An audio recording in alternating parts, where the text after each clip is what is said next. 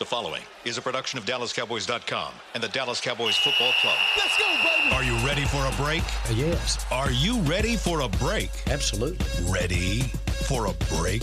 Yeah, and um, so much for that. It's time for The Break on DallasCowboys.com We were on a break! with Nick Eatman, David Helman, Ambar Garcia, and Derek Eagleton. It is Thursday, October 19th, 2017, season 13, episode number 57. Welcome to another edition of The Break Live from the SWBC Mortgage Studios.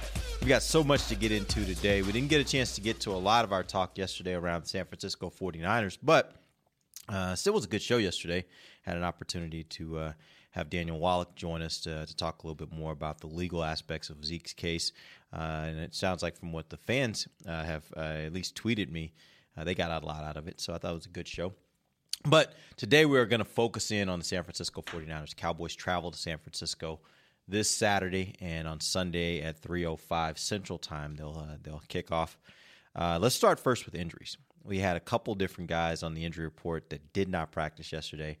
That I need to get some clarity from you guys on whether fans should be concerned about this because these seem to be things that keep lingering on. You thought over a bye week, maybe you get out of there and you have a clean injury report, but there were two guys that didn't practice, Chidobe Awuzie and Tyron Smith. What should we think? I I think that, especially with Tyron Smith, that that he's going to get just about every uh, Wednesday off. That's just that's it's almost like the Tony Romo plan for him. And uh, until he can figure something out, and it's probably going to be in the off season, I, I would imagine there could be surgery in his future. I don't know, but they're going to have to manage this the best way they can. And Wednesday after uh, Wednesday's practice is probably uh, more of a routine schedule uh, miss for him. I'm not worried about Tyron Smith's ability to get ready to play in a game. I don't know how you couldn't be worried about Tyron Smith's like long-term future as it stands right now because this is season number 3 where this has at least been a thing where this is I mean, he's only missed 2 games ever because of it, but they managed him in training camp. He missed 2 games last year. He's had weeks like this where you're sitting him down and limiting him and it's his back and he's he's an offensive line. I mean, you need your back to play sports regardless, but like you spend your career in a two point stance on the offensive line. So Kind of need your back for every profession, yeah, well, eh, maybe. eh. I think Do you you? can be a writer with I'm gonna say I just sit in a chair all day. I mean, You have a bad back though, the way you sit no doubt. and the way I sit. It's gonna catch. It's gonna catch up to me. Love you, Kent. That was really good. That was really good. Really good, and there's no way he that was planned. No, No, it's really good. no, that was flat. That was off the. Off Do it again. Back Tyron Smith is 26 years old and still has a large chunk of his contract left. Uh, luckily, it's like the team friendliest contract in the history of the world. But like I like I said, I just I mean, I, and I'm not saying I'm not saying like he's gonna have to retire or anything, or I don't know what's in his future. But like, it, how could you not be concerned that he keeps showing up on the injury report? And back injuries are one of those injuries that you can't really heal. Like once you have a back injury, you have it for the rest of your life. So I am concerned about his future. Again, I don't really know the severity of it, but just seeing that, yeah, he wasn't able to practice, but going back to last year, him being out two games, and they say this is a different back injury. That's what Garrett keeps saying. Yeah. He keeps saying it's different. It's not the same It's not. It's he just it's tightness. He used the word inflamed yesterday. And and Garrett's sure to. He's always sure to say that he's not a doctor, and I'm definitely not a doctor.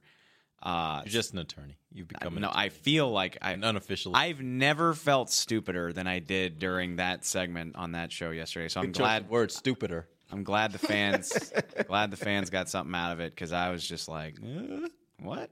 Well, Um, it's like, do you believe that all of Tony Romo's back issues were just non-related? How he had a herniated disc here, and he had another herniated disc, and then he had the transverse process uh, injury, and then he had another back. I mean, okay, they might have been all different, but it's all from the same area. So I, and it's ag- eh, you're talking about. I mean, you have to move your. I mean, to Nick's point, you got to move your back to play. So it's always if it's some if it's even if it's different things. If your back's just giving you problems, like she, it's not something you can rest or really With- fix. I mean, without surgery. With- I mean, yeah. surgery might be, but then again, like I said about Romo, it was then it was something else. And Demarcus Ware kind of was the same way, neck, back. Demarcus Lawrence is similar. Don't don't go. I wasn't anywhere. singing right. any songs. Don't go any further with that. No, Uh, Demarcus Lawrence, he had back surgeries in two consecutive off seasons. He finally looks like he's over it now, but it took a hell of a lot of time. So, like I said, I think Tyron Smith will be out there against San Francisco, and I think he'll play just fine.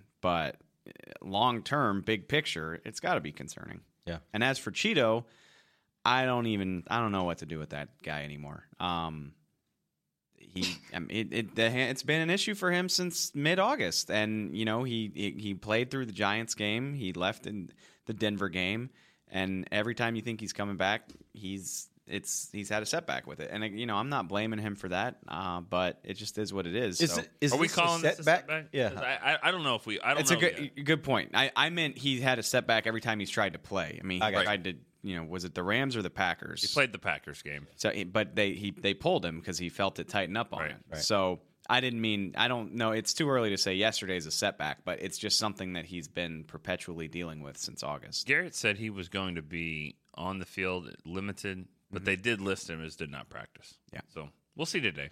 Yeah. You, do you expect that maybe he returns today to I think he- practice? I, and, I would expect him to be limited today. This is an interesting point though because we're talking about that open roster spot.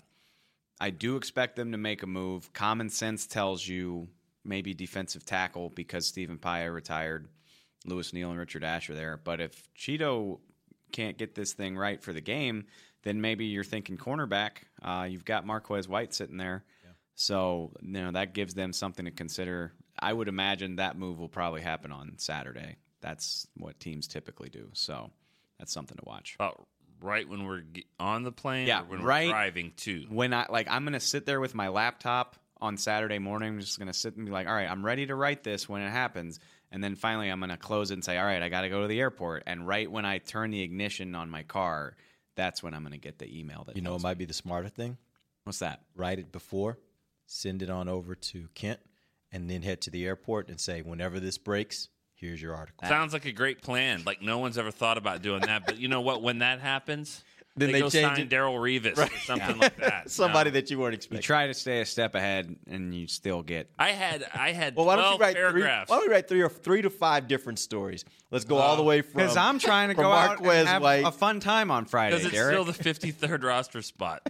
After Yeah, I wrote 12 point. paragraphs that they signed Nnamdi Asomugha, and then that had to just delete the whole thing. I- Here's another novel idea. How about just tweet it? It's the 53rd man on the roster. All right, that's recorded on the podcast for posterity. So I'm when just there's no story on I'm Saturday, just playing. I'm just playing. Um, is there a reason Oh, there's not a story on the website? there a reason why we didn't cover Marquez White getting called up, or yeah, Derek, I was driving to the airport. I try to ask questions. I don't assume anything. I like actually- to ask questions. when I end up doing that, like I always think of you, and I'm like, you know, it's the better approach. It is the better approach because you never know. I've been burned a few times where I went all in. You know, like, hey, why didn't I mean, what, what's going on? You know, like, and and I thought about it later. I was like, I probably should have asked the question rather than Yeah. just like going at people. But It's so true. now I ask. Is there a I always reason ask we don't have this story up? Yeah, Charlotte Anderson told us not to. Like, oh, okay. Yeah, good idea. Okay. Okay. All right, let's uh let's jump back in. Let's talk about um I guess move on to the the San Francisco 49ers. And Dave, yesterday we did a, a little bit of a breakdown. Uh, you gave us a little bit of a scouting report, and to be honest with you, You I kind of missed it. No, 'cause you I was thinking about yeah. what we were doing to Yeah. get our guest on yesterday. It's really hard to talk when you know that the Nobody's person you're talking to is not listening to you. Just so you know, like I'm not oblivious to that. Well, Nick was listening. he was trying. Nick okay. was trying. you know, you know what? Real quick, Just, it, it prepares you for marriage, though. Oh, so oh. just get there. I was thinking. You said it, I didn't, but it's so true. Go ahead. I sir. was thinking how you said yesterday, how I was saying like it doesn't really affect us, the whole Zeke thing. But look at this week. We haven't talked about the 49ers yet, and we did spend the whole show talking about Zeke yesterday. So Yeah, it affects us. I'm just saying I don't know if it affects everybody in the locker room like that. But hey, just you know, it's probably a bit of a distraction. I can give you that. Would you like me to redo the offense or Yes, I start would. with the defense? Why don't we do this? Why don't you give us a full team scouting report? Let's, or, or better yet, tell you what. Let's start with the offense, and then once you give us the offense, then I want to ask the question to Amber and Nick regarding the San Francisco offense. What concerns you most? Then we'll do a scouting report on the defense, and then we'll ask the same question to them about the defense. Does that sound good? All right. All right, let's go. I'm going to try to abbreviate this because I did do this yesterday. Just Yeah, 'cause- you can just run Just through it. because you weren't listening. Give me doesn't the mean cliff notes. Fans weren't listening. Cliff it. Um, the main thing, I mean, ob- the obvious thing is that CJ Beathard is going to make his first start in this game, and that all sounds well and good. Tell me how good he is. Well, he's a he's a rookie. That's that's my point. Like it sounds like a favorable matchup, but he came in against a pretty good Washington team and and played really well. I mean, given the circumstance. I mean, he comes in, okay, first possession's a punt, then he goes touchdown, field goal, missed field goal, touchdown, punt, touchdown, and like we said, he had him in position to try to set up a game-winning field goal. Bad penalty, ultimately gets picked off to end the game. Does that happen sometimes more frequently when a team goes into the week preparing for one quarterback? That quarterback comes out, another quarterback that maybe they didn't prepare for, especially a guy that they don't have a lot of tape on, comes in and now can do a little bit more because you don't know what he There's wants to do. probably something to be said for that, but I mean, you're still talking about a rookie and not, you know, not a number one overall pick. Like a, he's a third round pick. Yeah. Then to steal a, a line from Garrett, like you would imagine in that scenario, you've got steam coming out of your ears because you're thinking so hard. Like the fact, the fact that an NFL defense couldn't take better advantage of him. I mean, he might be great, but you would still give the edge to the defense in that But, scenario. and, and let's not forget the flip side of that too. The, uh, here's a rookie quarterback that didn't get any snaps all week. That's coming in there and having to play. Maybe he didn't get any snaps. Well, like they may have they may have been seeing this some. coming going over the last Certainly week. didn't get as many as the starter. yeah, he Yeah, might he might have gotten some, but I, I would really hope Kyle Shanahan didn't set Hoyer up to fail and, and just give all the snaps to him. Let him start. He didn't play well, and then pull him. So So the big things to know, everybody should know Carlos Hyde. He's their second round pick from a few years ago. Good. Good player. He's averaging 4.2 yards per attempt. He's also he kind of like Zeke in the sense that I think he could be a really good receiving running back, but they don't use him a lot. He's got 23 receptions on the year. Although he did have 5 once Beathard came into this game, and you think safety blanket. So Is that because they're dropping the ball down? Yes. Beathard drops the ball down a lot. Like a lot of swing passes, a lot of like little run and turn around and face back to the quarterback. That type Kind of a stuff. good thing for the Cowboys, right? good thing for the Cowboys Sean because Lee's playing. Right. no, I mean that's good. Good thing for the Cowboys in the sense that he's looking for the easy throw, Right. But it's still a dynamic player that they're getting the ball to as many ways as possible. It. It's just you know, and yeah, Sean Lee is supposed to be back, but if you're not tackling well, who cares? I mean that that could be bad stuff. Um, Pierre Garcon is the other guy that everybody should know.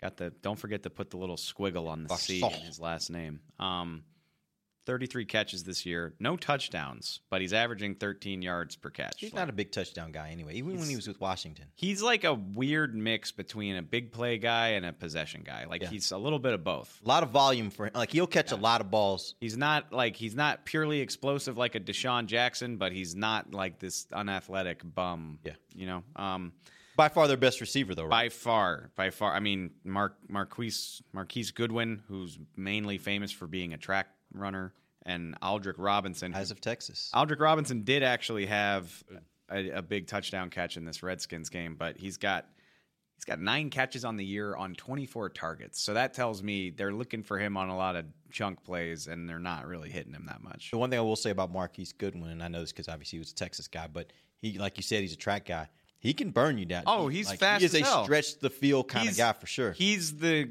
Everyone has got one of those though. See, but the the All right, Nick. the the the uh, the con the the opposite of that argument is that he's he's good for like two of those per year. Like he's Yeah, right. got 16 catches. Could be this week, right? Which it you could don't be, know, but- but, yeah. He's probably going to get three looks in this game, and one of them will probably be on like an 80 yard go route. And you just hope that your cornerback's up to the challenge. And what you don't want to see is your safety doing the hand clap. Like that meant something bad happened. He got loose. And In the meantime, back there. like I said yesterday, like this looks like a West Coast offense type of team, just in the sense of like they love them some 12 personnel. Uh, George Kittle, who's a, uh, I think a fifth round rookie this year, and um, Garrett. I I can't remember. Jason. Oh no, no, Garrett Celek. I'm sorry. Yeah, Garrett Celek is their other tight end. They're out there all the time. They use him to block. They use him to receive. Kittle's got 21 catches this year as a again a rookie, and he's kind of their do everything tight end. A lot of lot of passes near the line of scrimmage. I imagine that will continue with a rookie being their quarterback. Um, but it just it's it's like a it's a heavy personnel type of team. Like it looks it looks kind of old school when you watch them play. Like it's they're not doing that five wide, skinny little receivers at every spot. They got a lot of a lot of big bodies out there. Yeah, it's um, when you look at them statistically, they don't do anything particularly well. Um, they're in the bottom quarter. I mean, they're really in the bottom third, bottom quarter of the league in almost every offensive statistical category that you that you look at. The one that stood out is rush yards per attempt. They're, they average 4.2 uh, yards per rushing attempt, and that puts them 13th in the league. Again, saying that maybe they're not running the ball enough, but when they do, they've been fairly successful with it. Uh, so that's something worth noting, especially against this team that has given up something. The, I mean, they haven't been great against the run, so that's something worth noting going into this game. A name that I also would recommend you know is Matt Breida. He's their number two running back. He's an undrafted free agent out of Georgia Southern. I think he's got 34 carries for 150 yards, give or take. He doesn't touch the ball a lot in a given game, it seems like, but when he does, he he rips off eight to ten yards. Like it seemed like every time he touched the ball, he was either catching a short pass and taking it eight nine yards, or just going right through the line. Like he's he kind of took again to quote Garrett, he's kind of got that ha. I hate that I just said that out loud, but I do too. Uh, Didn't roll off your tongue like it does, Jay. it doesn't roll off his tongue either. It's not a good catchphrase, but it's good on a T-shirt. Sure. Um, but he kind of pops off the tape when you watch him play a little bit. So. All right, cool. Amber, give me uh, one thing about this offense that concerns you uh, going into this game.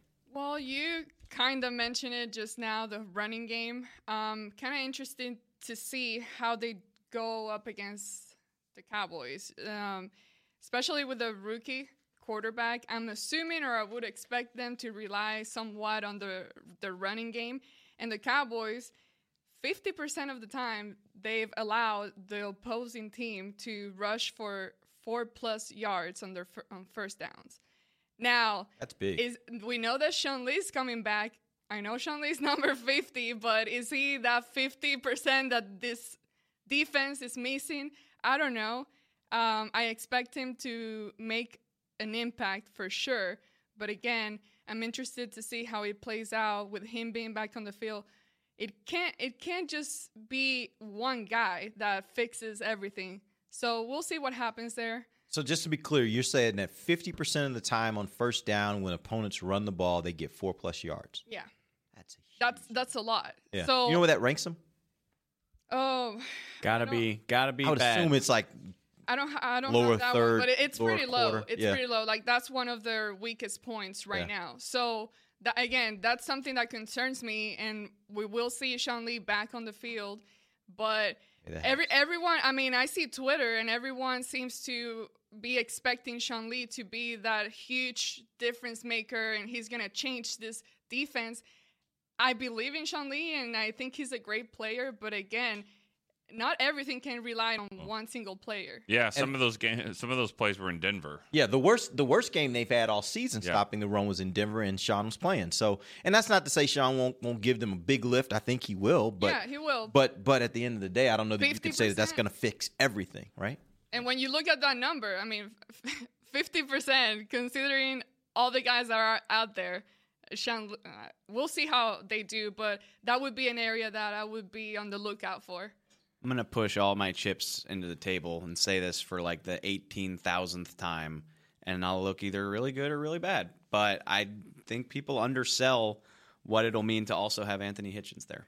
Um, Agree with that. I, he's not a Pro Bowl player, but this will be the first game of the year where the Cowboys will have both of their preferred top two linebackers playing. Uh, they're both instinctive players. They both know the scheme really well. They've played in it. I mean, Sean's played in it for four or five years now, and Hitchens has only ever played in this scheme. So, And they play fast because of that. right, uh, and, And they make a good team together. they're good players. Um, you know, and you know they're not going to magically transform into this elite unit, but they got to be able to stop the run a lot better than they have. And having those two guys out there should help them do that. And s- yeah, stopping the run makes a big difference. The linebackers that you have there, those two particular make a big difference in your ability to stop the run. Nick, tell me what uh, offensively about the San Francisco 49ers concern you most, concerns you most. I have two points. I didn't know which way Amber was going to go, so I wanted to make sure I covered it up. I'll be brief. The receivers, uh, Pierre Garcon. When you look at the receivers that the Cowboys have faced this year that have kind of hurt them, uh, Demaryius Thomas had a, had a big day. Uh, obviously, Larry Fitzgerald had a really big day. Davante Adams did some things. All of those guys are pretty uh, well built, big big receivers going up against the cornerbacks. When you think about Scandrick, uh, Anthony Brown, even Jourdan Lewis, they don't have a lot of size with them. So that matchup kind of worries me. Garcon against them, he's a possession guy. He he could kind of knows him. get going. He knows them well, and he's had some days against them. So that that would be one. And then um, another thing is that with Beathard in the game, I feel like it almost takes their bye week almost away from them because of what we said about hard to prepare. You don't have a lot of tape on them. We saw what the Giants did to Denver when they just switched up the play callers and, and kind of and had different personnel in there. So I kind of wonder if having those two weeks off, that first week's kind of out the window because they didn't, you know, Beathard got in the game. So it's almost like that that just basically uh, stole their bye week from them in, in preparation. But on the flip side, you're playing a rookie quarterback, so that that's a good thing too.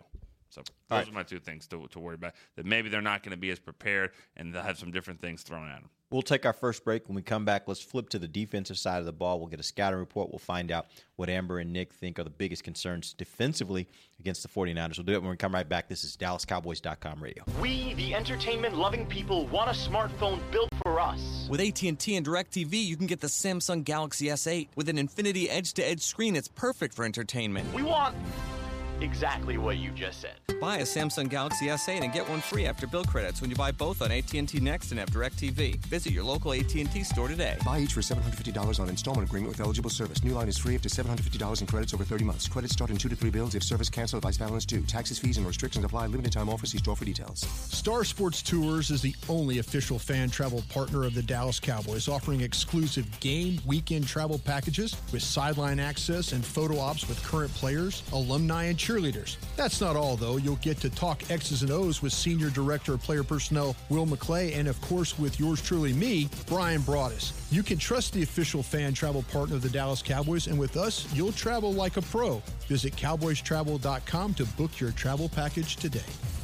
Cowboys fans know that the second best of anything simply won't cut it, and your skincare should be no different. A longtime locker room favorite of the players and the official men's skincare brand of the Dallas Cowboys, Dallas based Jack Black, is the number one best selling men's skincare brand in the country because we make products that help guys look, smell, and feel better. Visit getjackblack.com slash cowboys to get $10 off your first order of $50 or more. Jack Black, look good, smell good, feel good. Official men's skincare brand of the Dallas Cowboys. I hear all this talk about what it takes to be a cowboy. Everyone's got their ideas, but I just say to myself, it's what's up top that matters. Sure, you need men with the muscle and heart to get her done, but if your scouts and coaches are listening out there, a word of advice. Pick the man with the most well worn Stetson. That's the one most cut out to be a cowboy. Stetson hats are handmade right here in Texas and have been on cowboys' heads for over 150 years. The rest of you can visit stetson.com slash cowboy to find a retailer nearest you. Back to the break. Back, it is the second segment of the break live from the SWBC Mortgage Studios. We're talking Cowboys versus 49ers. And uh, we've gone through uh, the def- I'm sorry, the offense for the 49ers. Now let's talk about the defense. Dave, give us your scouting report. I'm tempted to make you do this after the mean thing you just said to me. That was not mean. It's true. Ask Nick. Has he become Mr. Grumpy? Like, is he always grumpy? Is he always just like, First of all, that's not what you said. That's not what you said. And You know what I'm saying, let- nah, let's just move on. I, I, I would be offended if I was Dave. I'm not becoming Mickey, okay? I'm not. Uh, You're not. All right. You know what's fun about about what's going on? oh, with the, something's fun. I love it. Okay. shut up. Uh, what's fun about what's going on with the 49ers defense is that they switched. Uh, I don't know about y'all, but you know, you kind of like when you think 4-3 versus 3-4, the 49ers are one of those teams that I've associated with a 3-4 for a long time now. I mean, they've been they were running it out there forever. They were really good while they were running it. And now they switched uh, to a 4-3. And so what's fun about that is it puts a lot of guys into favorable positions because maybe that's where they should have been. But I've also, you've been drafting for a 3 4 for the last decade. So you got a lot of guys playing in weird spots. Um, Eli Harold is one that jumps to mind. He's a second round pick who they drafted to be a rush linebacker, and now he's stuck playing Sam because there's he's too small to be an edge, a, a down lineman on a, in a four three. It's like you don't know what to do with him. Conversely, maybe their best player is DeForest Buckner, who is now playing three tech defensive tackle in a four three, which is probably where he should have been in the first place. So he's a better player there than he. I th- I mean, he was a great player. He's one of the. It doesn't matter for him. He had three sacks as a down line. Or, I'm sorry, he had six sacks as a down lineman in a three four. As a defensive end. Uh, he was a 3-4. tackle? He was a three four end. Yeah. Wow, Um, that is impressive. He's got 29 tackles and a sack and a half through six games. He's consistently been rated one of the best interior linemen in football by you know Pro Football Focus and all those types of places that do that type of stuff. He's he's the guy that I'm really looking at. Um, and then you have Solomon Thomas, who you drafted in the top five this year. Uh, which again, if you're still playing three four, is he an outside rusher? Is he a three four end? What do you do with him? But he's just your right end right now, and he kind of had a slow start, but I think he's figuring it out because he's been nominated for NFC Defensive Rookie of the Week three times this year already. He's wow. He's got 23 tackles and two sacks, uh, so he's doing a lot better than Taco Charlton. It's not a fair comparison. just throw that in. Huh? It's not a fair comparison, but I'm just saying, if you're a beast, you can figure this type of stuff out. Apparently, as a rookie. Solomon Thomas. Yeah. Um, you really, real quick on him. You realize that the, that he would watch the Cowboys several times when back when they were in Valley Ranch and they had to go to Coppell High School for um, you know days when it rained and they go into the indoor facility, which always seems weird that an NFL team would go to a high school. Uh, but only Football in Texas, only in Texas, right there. uh, and and he would he would be out there a lot. I know he's done some interviews saying that he would he would you know he'd like skip class I guess and go over there and watch him play and all that. So here here he Paid is, and then that that's only you know five or six years ago maybe. Three of the top 10 picks in this past draft are all from the Dallas area. Not bad. Really? Myles Garrett, Solomon Thomas, Jamal Adams. Wow. Yep. None of them play for the Cowboys. No, I'm- I understand unfortunately, that, but still impressive for they the would city of all Dallas, I would they say. would all be upgrades at their respective positions. Um, Those top ten picks would be. Okay, that's fair. Um, Arik Armstead is a guy that the 49ers have spent a lot of draft capital on their front seven in the last five or so years. Arik Armstead, unfortunately, idea. he is on he is on IR. He hurt his wrist, I think, in this past game. Uh, I'm thinking you're probably looking at Elvis Dumervil, who you probably remember. Uh, he'll probably play left end. He was with Baltimore. He was with Denver, then he was with Baltimore. Now, and I think that's I don't know if there was a team in between there, but he's probably your starting left end now. Um, Should we be afraid of him at all? Let's keep going. Yeah, I, I mean, I think I think it, I'll be interested to see how how the Dallas line. I mean, you got a lot of talent up here, and Buckner particularly. Uh, fortunately, that's the strength of your line is Martin and Frederick left guard. Maybe uh, I'm I'm curious to see what Buckner can do. They flip him. Does he go on either side? Yeah, yeah. Um, linebackers interesting. They I mentioned Harold. Your primary linebackers, Ray Ray Armstrong's your primary. Ray Ray. Yeah. Um, he's your primary will, and then right now Brock Coyle is playing Mike because NaVorro Bowman is no longer a 49er. The big X factor here is Reuben Foster, who you might remember. Uh, he's he seems kind of like the spiritual descendant of Rolando McClain in a lot of ways. That's not good. He's from Or it Ala- can be good. He's from Alabama. He certainly seems a little feisty. Uh, he was the guy that got thrown On or, on or off the field? both. Okay. He he got thrown out of the combine, if you'll remember. He freaked out on the medical You staff. remember that? Yeah. Um, What it? What, do you remember the circumstances well, around that? it's just the NFL comb. I mean, in their defense, it is a grueling process where you spend like 15 hours in a hospital getting poked and prodded, and I guess he just had enough, and somebody like yanked on his arm, or just you know he got he one test too many, and he wasn't That was having it. Yeah. Um. Of course, you think you know you're basically interviewing for a million dollar job. You think you could keep your patients for a day. Um, he's dealing also him. Ruben and Ray Ray were somebody tried to rob them earlier this week. Yeah, I heard about that. outside of a club, and th- they didn't do anything wrong, Right. but they it was just an altercation, and the police got involved, and so that's a thing. Uh, he was limited in practice this week. He's a first round pick. I mean, he's a stud if he's on the field, but he's kind of been limited. Has he played injuries. well for them this year? He's only played one game. Ooh. but he did play well in that game. So that's That something. does sound a lot like Rolando McClain, doesn't it? Yeah, a little bit. Yeah. Um, by the by, I What? I went to I went to the sample sale, the DCM sample sale last night. Found a Rolando McClain jersey for like Jersey? yeah, it's like a t-shirt Yeah, jersey. Like I never heard that the term. dis- jersey. the discount was insane. Like it was a twenty five dollar shirt for like five dollars. Obviously, I bought. So you got it? Like obviously, You're gonna hang it in the office? I don't know what I'm gonna do with it yet. I might frame it. I don't know, but he's one of my. All let's have a giveaway on here on the air. No, I won it. I bought it for me. Go get your own. um. All right, your secondary. It's definitely a medium. Yeah, it's a Sh- medium. It's a medium for sure. I, I might frame it. I don't know. Um, Maybe.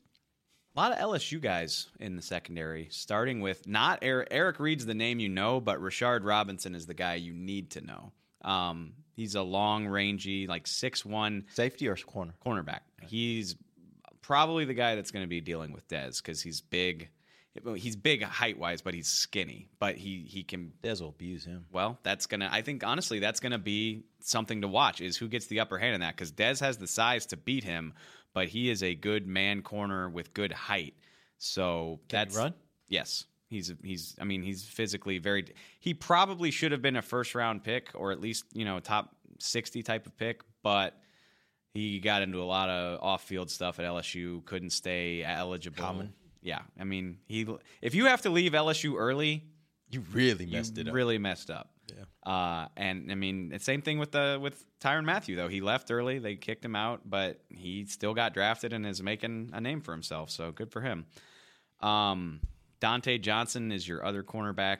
K'Waun Williams and Jaquiski Tartt are you Jaquiski. Jaquiski Tartt. They're the guys. Jack and whiskey, like just put it together. If, Jaquiski. if that's what you want to do, sure. All right. Um, and then Eric Reid, who solid player, is notable for off-field reasons more so the last year or two. Uh, he's the other guy, along with Colin Kaepernick, who's been involved in in the anthem protests. Wrote a really good op-ed about it in the New York Times. Yep. I advise anybody and everybody to read it if they get a chance. Um, all of that said, like there's a lot of draft capital on here. These guys aren't very good. They're 28th in total defense, 27th in pass defense, 18th in run defense, giving up 113 yards per game, 23rd in points. 23rd in scoring. They're allowing 25 points a game. Um, it's so I mean it's a testament. I, I call it good coaching that they're not particularly great on offense and they're not particularly great on defense, but all all their games are coming down to the wire. So they're doing enough to make it work one way or the other. I kind of wonder if that's bad coaching, honestly, because it, you know, You the, think? the- well, the games are coming down to the wire. I mean, you know, you know damn well if, if Jason Garrett doesn't win games that are close, that he's he's not managing them well. So uh, you you know you have to kind of wonder if you get down to that point in the game, are they not doing what they need to to? I mean, five in a row. I mean, that's you can make that argument, but I just think of it in turn. I mean, this has got to be one of the five least talented rosters in the NFL right now. I would guess. Um, and and they're going through a big transition. They totally overhauled their defense. First time Shanahan's r- running their offense. He doesn't have really a whole lot of guys that he would prefer to a have. quarterback. Yeah, and they're still very very competitive. Um, So you're right. I mean, they're not finishing in crunch time, but given what they're working with, I think it's impressive that that they've given it as good of a go Yeah. as they have. So, Amber, is there anything about this defense that scares you? Anything that you're concerned about with regards to this defense? not super scared, but I got a, a few things. Um, so I was checking out all these stats, and you know Dallas has done a really good job scoring inside the 30. So I think right now they're ranked second best in the league. Now, the 49ers defense has done a fairly good job at stopping the opposing team to score inside the 30. Touchdowns Yeah, inside the 30. a Yeah. score. Yeah, inside the 30.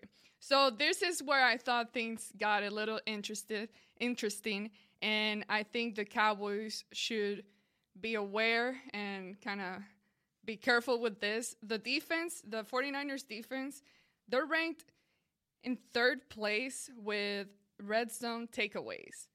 Now, the Cowboys, they haven't given the ball at all this year. But this is my concern.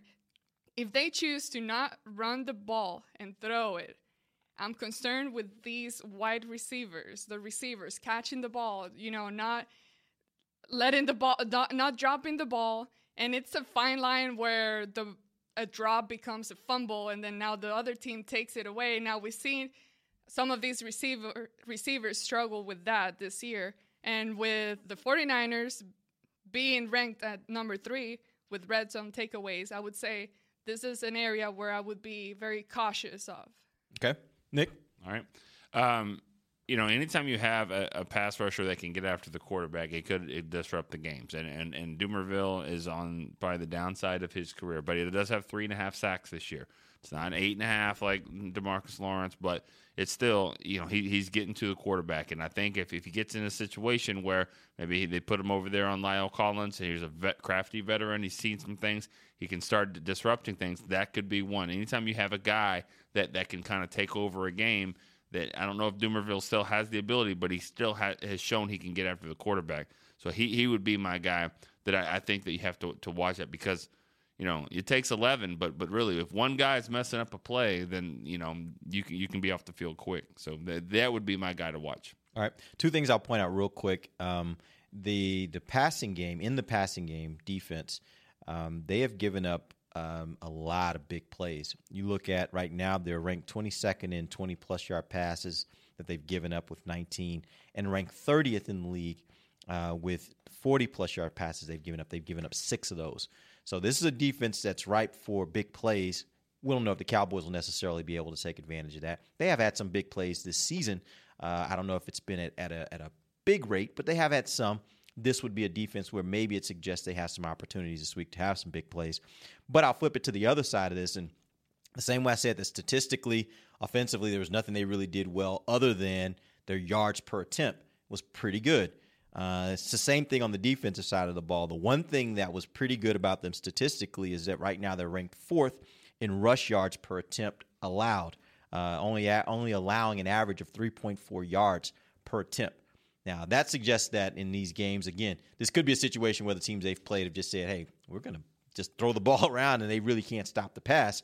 But when they've tried to run, at least, uh, they've held them to 3.4 yards per attempt. That's something worth worth noting and, and being aware of. Well, yeah, and I think that makes sense because, like I said, the I mean the bulk of the really good talent on this defense is in the front 7 mm-hmm. especially if Reuben Foster plays in this game, and that gives you a really athletic, physical linebacker to help your defensive line. Um, I mean, at the end of the day, the Cowboys need to be able to run the ball against anybody, but a lot like the Rams, this is a matchup where I'm thinking, all right, they have the they have the talent where they can probably make life difficult for you in the run game. You your receivers need to be able to win some matchups to take the pressure off that. Right.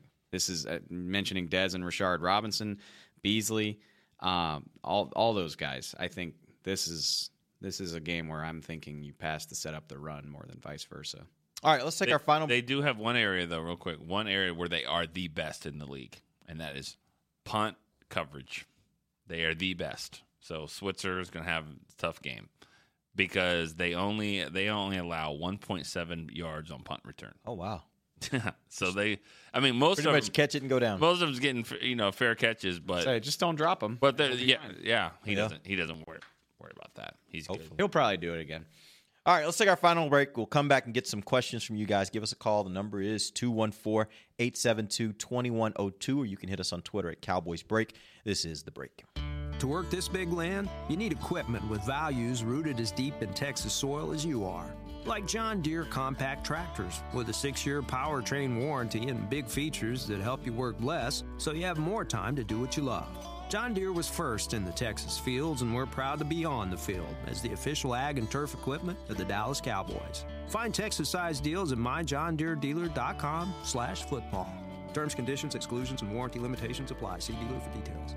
We, the entertainment-loving people, want a smartphone built for us. With AT&T and DirecTV, you can get the Samsung Galaxy S8 with an Infinity edge-to-edge screen. It's perfect for entertainment. We want exactly what you just said. Buy a Samsung Galaxy S8 and get one free after bill credits when you buy both on AT&T Next and have DirecTV. Visit your local AT&T store today. Buy each for $750 on installment agreement with eligible service. New line is free up to $750 in credits over 30 months. Credits start in two to three bills if service canceled, vice balance due. Taxes, fees, and restrictions apply. Limited time offer. See store for details. Ice cold Dr. Pepper and the Dallas Cowboys go way back. They belong together, like Texas and football, silver and blue, shotgun formations and Hail Marys. Having a Cowboys football party without Dr. Pepper is like having Thanksgiving without the Cowboys. Basically, we wouldn't recommend it. So, next time you have a tailgate, home gate, or whatever else kind of gate, grab some ice cold Dr. Pepper for you and your friends to enjoy. It's a Dallas Cowboys tradition. Dr. Pepper, the one you crave. It can be hard to find the right resource for learning about important financial matters. You search how to build savings, you end up reading about the one weird ingredient from supermarkets that can make you taller. That's why Bank of America built BetterMoneyHabits.com, a safe little corner of the internet for answering your financial questions. Full of simple videos and tips, Better Money Habits can show you how to make the most of your money without resorting to random searches that always seem to lead to unbelievable photos of childhood stars grown up. To learn more, visit BetterMoneyHabits.com. Back to the break. Welcome back to the final segment of the break live from the SWBC Mortgage Studios at the Star. Nick, go. TommyJohn.com forward slash Cowboys. Make sure and put a good pair on your pair. TommyJohn.com forward slash Cowboys. Hmm. Okay. Move on. That's all you got for us, huh? Nick Oh, doesn't like Nick doesn't like playing up the Tommy John advertisements. He's over it. Well, you know, I was ready yesterday, and you just, I basically said I was about to do it, and then you just moved on to something else. We were so forget. we had so much going on yesterday. I got it. I I uh, understand that, but when I said it in the break that I was about to do it, and you were like, "Okay, it's fine," and then by th- 15 seconds later, you just kind of forgot about it. I think did. you're I okay, literally Nick. did. I think I think you're gonna be fine. Thanks, Nick, for nothing. Uh, All right, let's get into some Miles. questions. Uh, the number is 214-872-2102. You can also hit us on Twitter at Cowboys Break. Uh, let's start with a call from Antonio in California. Antonio, what up? What's up, guys and lady? How's everybody doing? Good, how are you? Um, so, all right. Um, so my que- I don't really, I'm not hip to what you guys are talking about today. I'm just, I'm really calling about yesterday's segment segment with the lawyer. I thought it was phenomenal. I mean, man, that was great, great radio. I listen on on a podcast in the morning because I work, I work nights. I own a janitorial service, so I'm at, I'm up early in the morning. But um, the reason my my call, Amber, I think you're super smart, and I mean, I love you on the show. It has a different dynamic. I, I just feel like you were beating that dead horse, you know, because it really doesn't matter whether or not you did it. I mean, it matters, but the the, the, the police didn't file charges, and the DA didn't prosecute. So, in, in my mind, the justice system says he didn't do it because there's not enough evidence to, to say he did it. So I mean, it, it feels it feels like it's a, a dead horse to keep going back and say, well, I want to know the truth and whether or not he did it or not. I mean, the fact of the matter is, there's a lot of evidence that proves that the, the accuser is is not credible, and we we all know that there's people out there, not just women, men too, who make false claims against people who have money and power and influence because they want some of that money, power, and influence.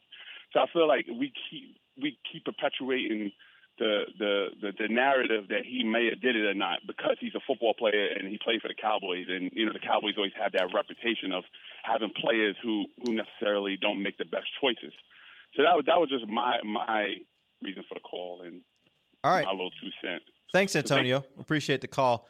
I, I will say this though. I think that's kind of what you got to yesterday, Dave, which is everybody kind of has to make their own decision on that. 'Cause there is nothing that's clear cut that says definitively this is what happened, this is the person that was right, and this is the person that was wrong.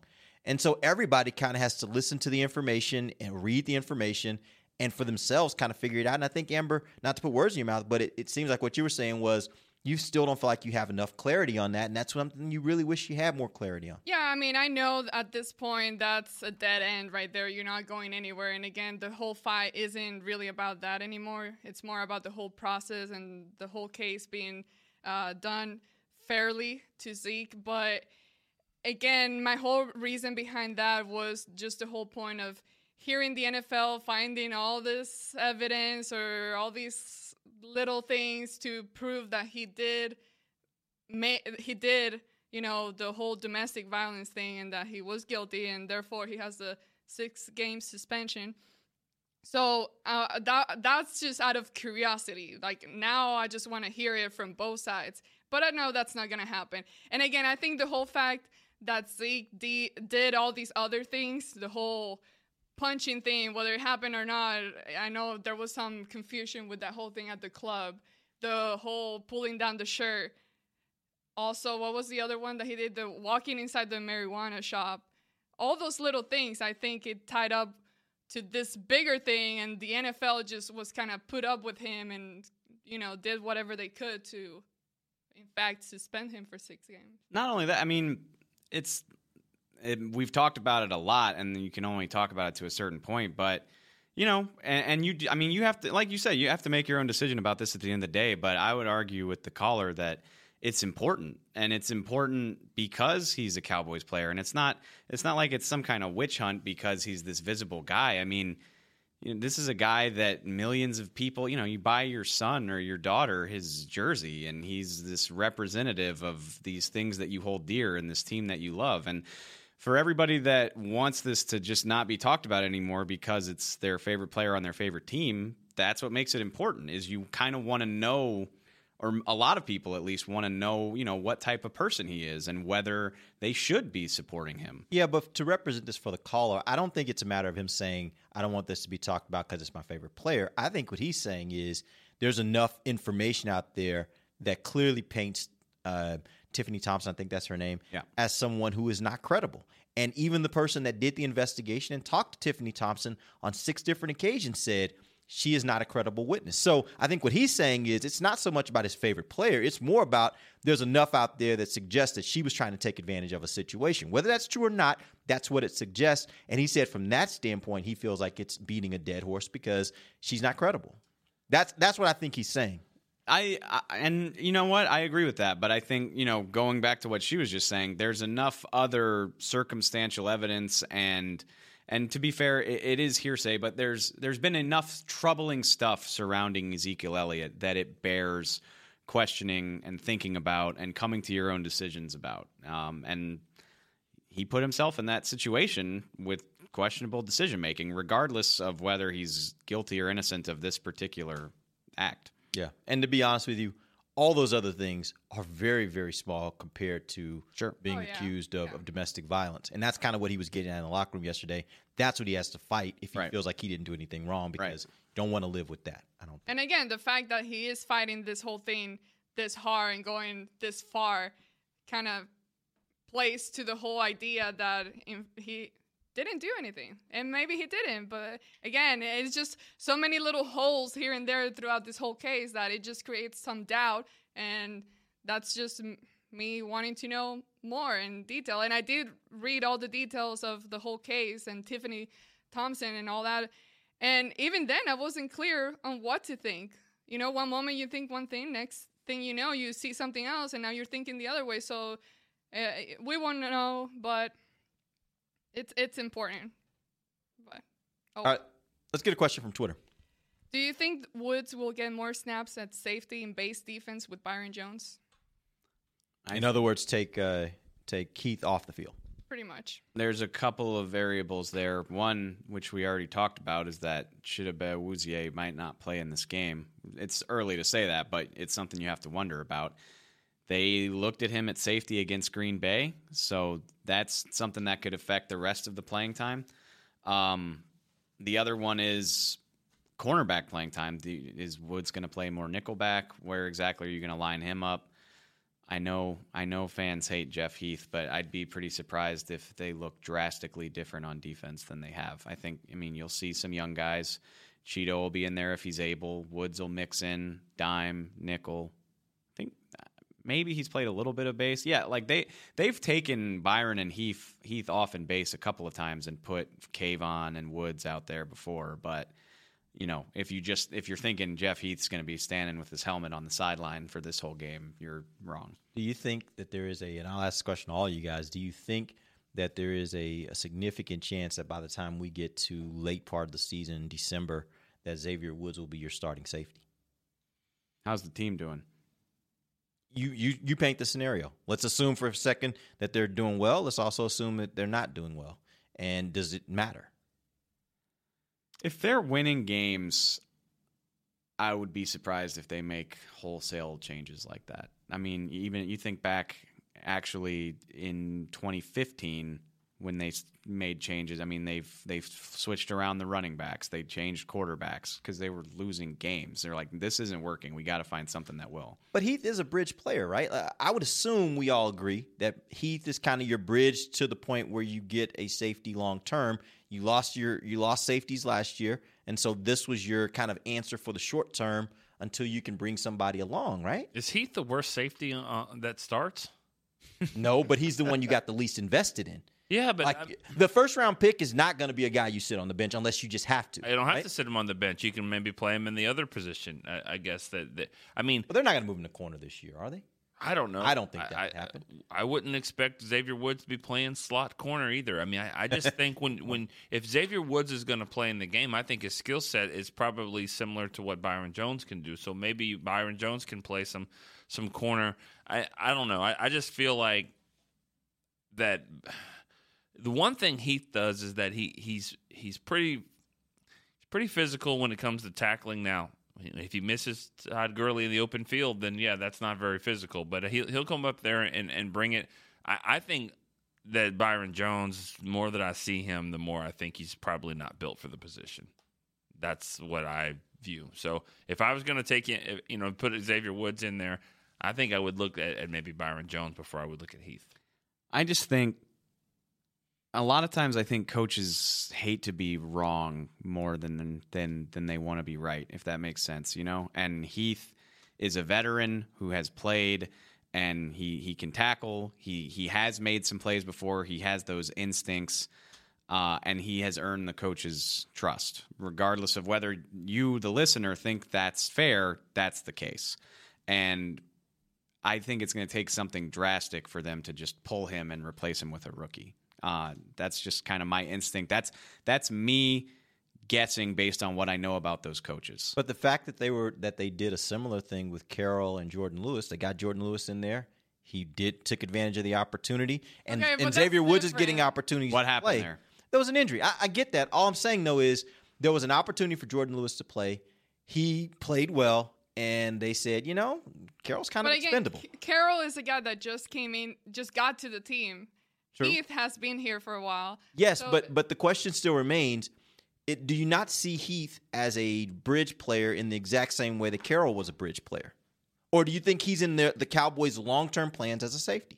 probably not. He's but no, you're probably right that he's a bridge player, but you know you can space that out. I mean, Jeremy Mincey was a bridge player and he started for two years, so uh, you know he's under contract. Again, they trust him, they value him, and I just feel like they'll be reluctant to do something that dramatic. I mean, you know.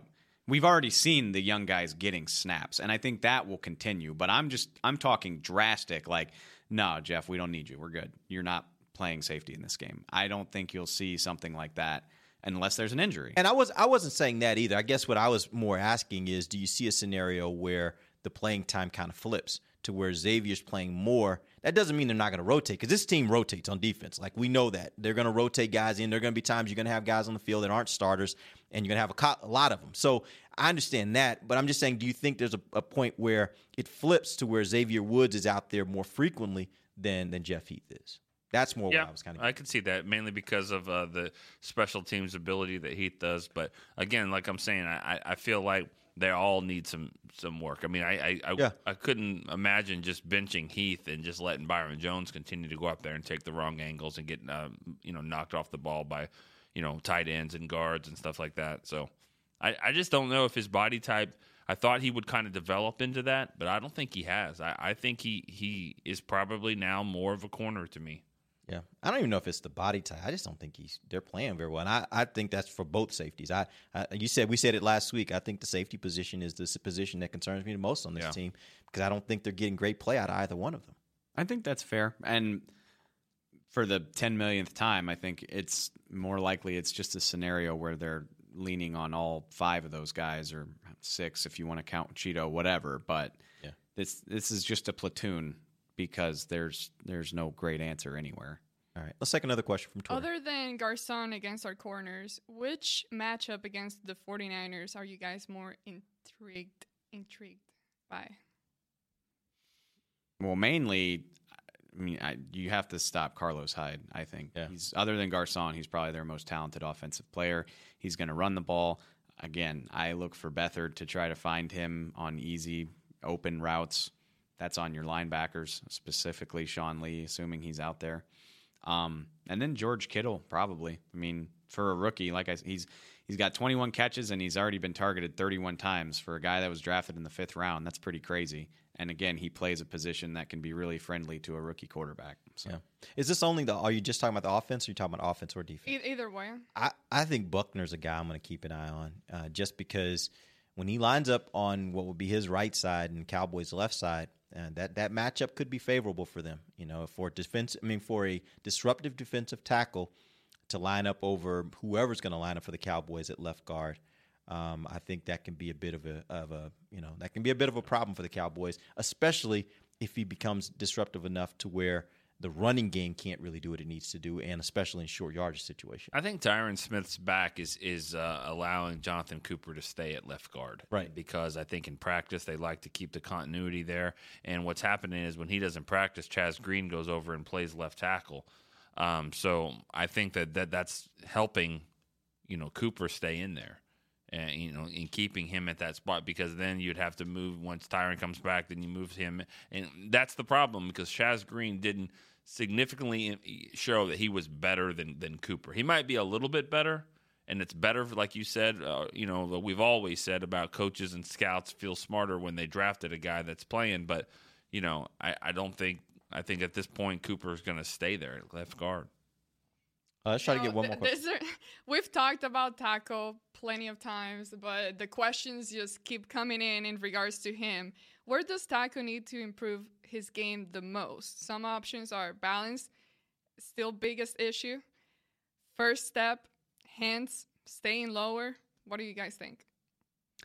I'm not a scout, but I just think he needs a bigger repertoire of stuff that he can do. Like, I mean, it's almost a joke by now. Where Pass like- rush moves. Yeah, it's a joke by now where we're in the press box, like, oh, spin move. Taco tried the spin move, it didn't work. Right. And if it doesn't work, then, then he Got nothing else. Doesn't have a whole lot else except to just run and hope he gets past the guy. Like you don't see swims or stutter steps or any of that type of stuff. To me, the, after all those things, it would be upper body strength because he needs to just get bigger up there. Because what happens is is that all these moves that you see defensive ends have, they also have one called just the straight bull rush. You if if if the guy's kind of off balance a little bit, you just straight go right into his chest and just shove him back. I don't think Taco can do that. I have a hard time imagining Taco just pushing, He walking a tackle into He the can't really do that yet. He'll get to that point, and when he does, then the other moves will start to work. So he's got to just get bigger and stronger. And you know, for your He ain't fir- going to do that till off season. yeah, and your first round pick coming from Michigan, I think that maybe they thought that wouldn't be as much of an issue, but you know, you would think a defensive end in the first round could have helped this team. Yeah, it, I mean, Can't. the early the early report on him was that he was raw and he was going to take some developing. That is clearly true, but that can still be true, and you can still say that this is a disappointing output for a first round pick. Like you can be raw and know that it's going to take some time and still Get a couple great still rushes, hope for right? more. I mean, Yeah. it's, Byron Jones was raw. Yeah, exactly. I mean, that's you're I mean, even you know, I hate to even bring him up, but T.J. Watt is raw, and he's he's not J.J. Watt by any stretch of the imagination. I don't think he's had a sack in a month, but he's out there impacting the game. I mean, he's making tackles and rushing the passer and being a part of Pittsburgh's defense. But is that also because of opportunity as well? Like it doesn't seem like Taco's out there very much. Which he he would be out there if he was could. showing a penchant to do anything. Yeah. But even with the little time that he is out there, every time I see him, I don't know why, he just always looks exhausted. And I know playing this game is exhausting, but I also get to see the other guys, and they don't look like that. And I've been on the sideline, and every time I see him coming off the field, it's just like he just played the biggest game of his life, and he's just done with it. It- it- I don't know. There's something he just needs more work out there, and hopefully play up to his first round pick expectations. All right, thanks guys for joining us. We are back tomorrow 9:30 a.m. Till then, for Nick Eatman, Dave Helman, Amber Garcia, I'm Derek Eagleton. This has been the break live on DallasCowboys.com radio. This has been a production of DallasCowboys.com and the Dallas Cowboys Football Club. How about this, Cowboys?